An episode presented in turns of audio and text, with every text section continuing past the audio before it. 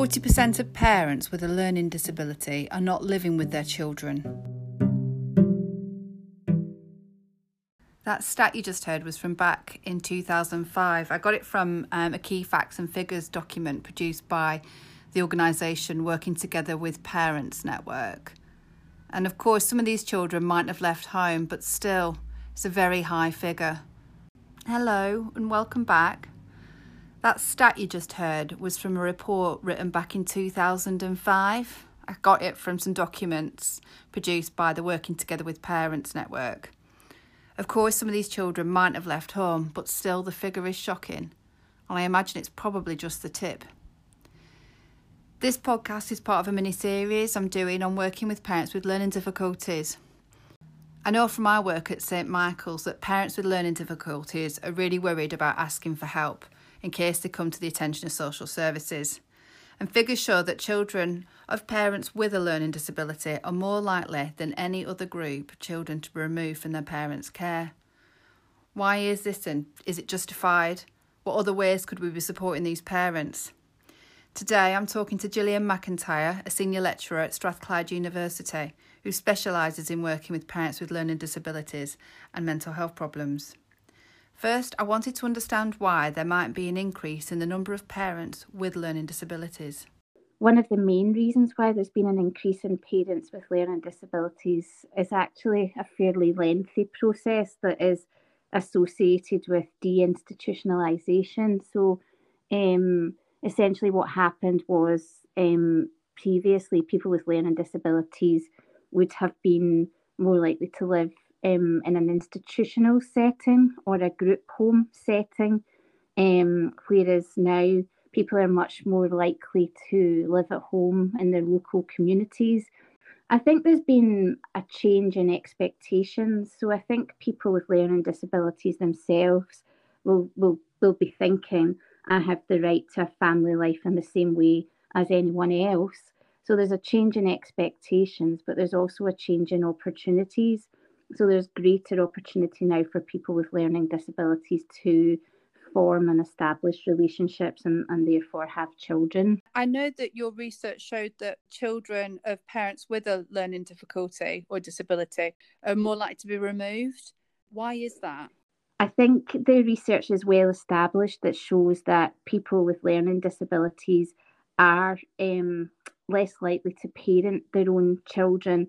They're much more likely to be subject to child protection measures, for example, than, than other parents are, and are much more likely to have their children removed from their care. The biggest concern seems to be around a concept called neglect by omission. So, what is very clear is that parents with learning disabilities are not necessarily deliberately harming or abusing their children, but perhaps don't have the parenting skills or capacity to parent their children adequately without additional support. And often that support hasn't been forthcoming for families because what we do know is that people with learning disabilities can and do become good enough parents when they have appropriate support in place. And an example of that is evidence which shows if there is another family member involved, for example, in supporting a parent with a learning disability to care for their child, such as a grandparent, for example, that parent is much more likely to have their child living with them. So, this idea of neglect by omission relates primarily to a lack of parenting skills and a lack of support to enable parents to develop those skills. So, does that mean that children of um, parents with learning disabilities are more likely to be at risk? I do think that parents with learning disabilities are, yes, I think you're right. I think parents with learning disabilities are more likely to, to be at risk. And obviously, the, the learning disability itself is a primary consideration in terms of the extent to which that parent has the capacity to develop parenting skills. But there are a number of other important factors um, at play as well. So often, for example, a parent with a learning disability may not have positive parenting experiences of their own to draw on. So they may have also come from a household where their own parents had difficulties in parenting adequately. So that's one that's one consideration. We also know that parents with learning disabilities live very complex lives. Um, and often they are subject to multiple layers of, of disadvantage. So they, for example, they're much more likely to be living in poverty. They're much more likely to experience stigma and discrimination, much less likely to be in employment, for example, and also much more likely to be at risk from abuse themselves. And what we do know, what some evidence tells us, is that women with learning disabilities in particular are often deliberately targeted because they're seen as potentially vulnerable um, and are often deliberately targeted by men who may have a previous history of abuse, for example. So we know that women who are isolated, particularly socially isolated, are more at risk of harm than, than those who aren't so isolated. So, so how how do you think um, the local authorities can strike a balance between not stigmatizing parents because of a learning uh, disability and keeping children safe? Okay, well, I, I think um, there's a number of, of ways um, in, in which they can do that. I think it's important to say, first of all, that um, obviously the safety of the child um, is, is paramount. But I think one of the particular challenges and problems that we have currently is that there's a very um, significant fragmentation, if you like, between children's and adult services. So often, a parent with a learning disability, their learning disability itself may be fairly mild. And as a result of that, they may not be entitled to receive support in their own right as, as an adult with a learning disability. And that means that what happens is that adult doesn't have support. And so um, the focus then of the intervention becomes on child safety and child protection measures. And what we know from our research is that social workers who work in children and families teams tell us that they don't necessarily have the skills or the expertise, or at least they think they don't have the skills and expertise to work with adults with learning disabilities. They feel concerned about issues around communication, for example, and a lack of adequate training. So, what that means is the focus becomes very much on child protection and the adults' needs are not really taken into account at all. So, what we have argued um, in our research is that what needs to happen is that we need to look at the family as a whole.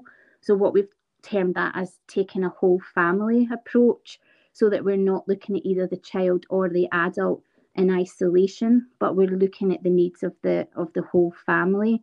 And if we're able to do that, um, we think that, that there's a much better likelihood of being able to provide support before we get to the point of crisis intervention as a result of child protection measures. So, are parents with learning difficulties judged differently to other parents? So, a, a former student of mine um, came back to have a, a consultation about working with a parent with a learning disability and what we kind of realised as part of that conversation is that um, parents with learning disabilities are often judged um, with a higher threshold or higher standards, if you like, than parents who, who don't have a learning disability.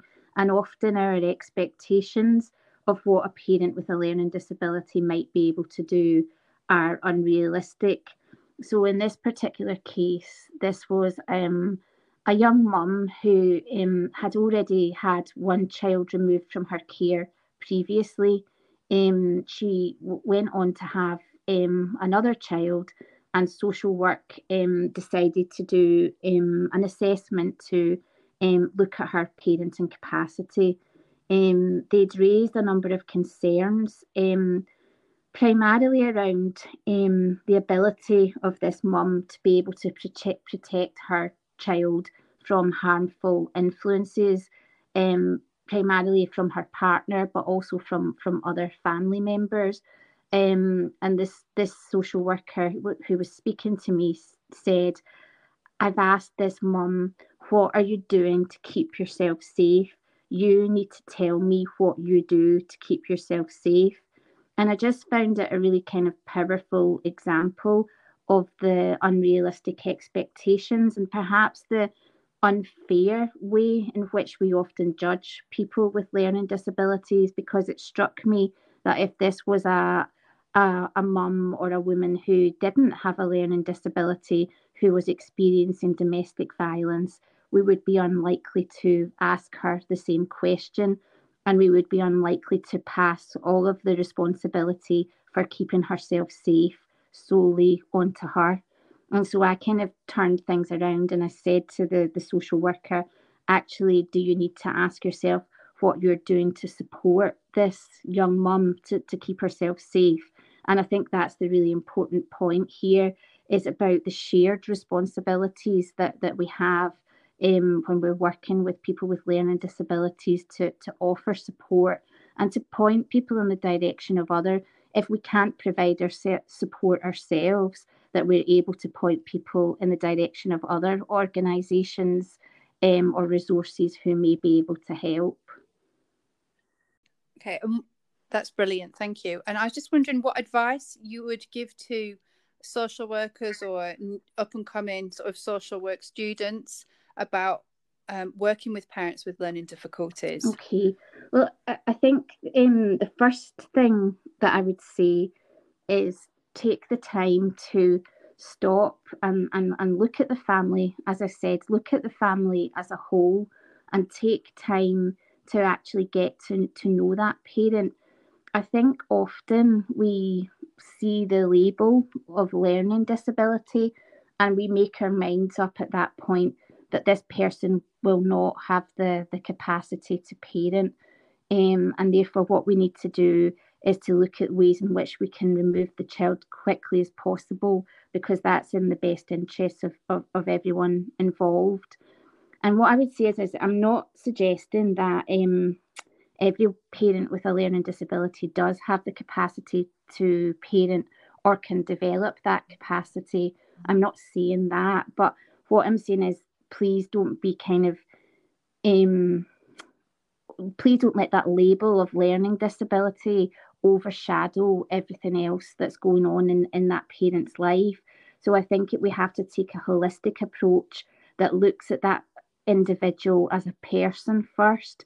Um, well, a learning disability is part of that person's identity. There's lots of other things who, that are important in that person's life too.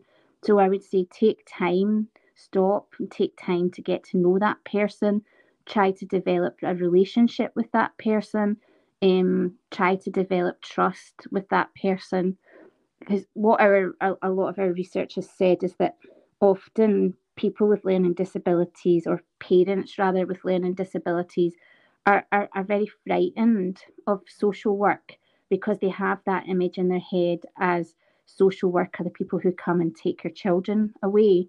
Um, so it's about trying to kind of challenge that that conception that, that that people have and try to take time to build trust and build that relationship that will allow you to look at the family as as a whole um, rather than seeing this pre- predominantly as a child protection case. Yeah it's um it can be difficult though i suppose. Um, what what what what we hear sometimes is you know social workers have big caseloads.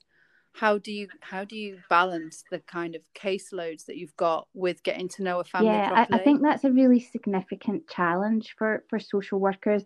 I think you're right. I think people have big caseloads that make what i've suggested might not necessarily be realistic for all social workers.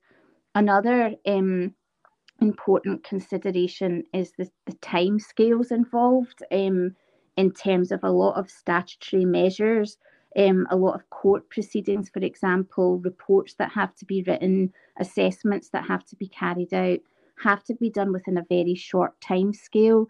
And actually, we often see that as being in the best interests of the child to take action as, as quickly as, as possible.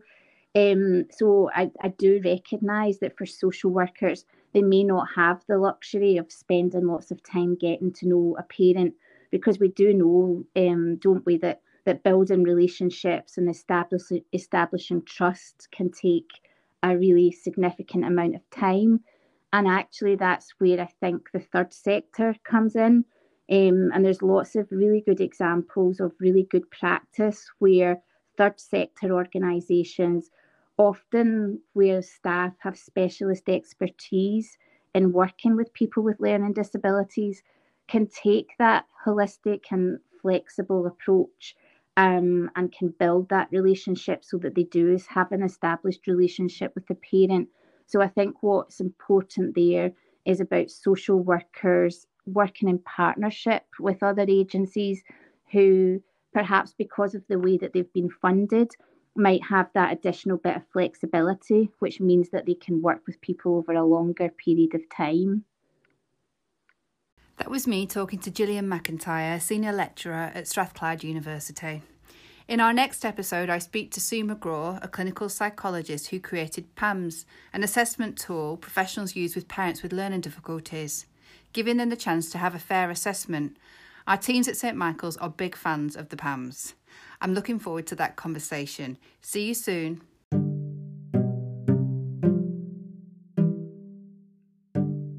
Here at St Michael's, we give children the best start in life by working directly with their parents. If you'd like some more information, you can check out our website and the links in the bio. It's stmichaelsfellowship.org.uk. Thank you for listening.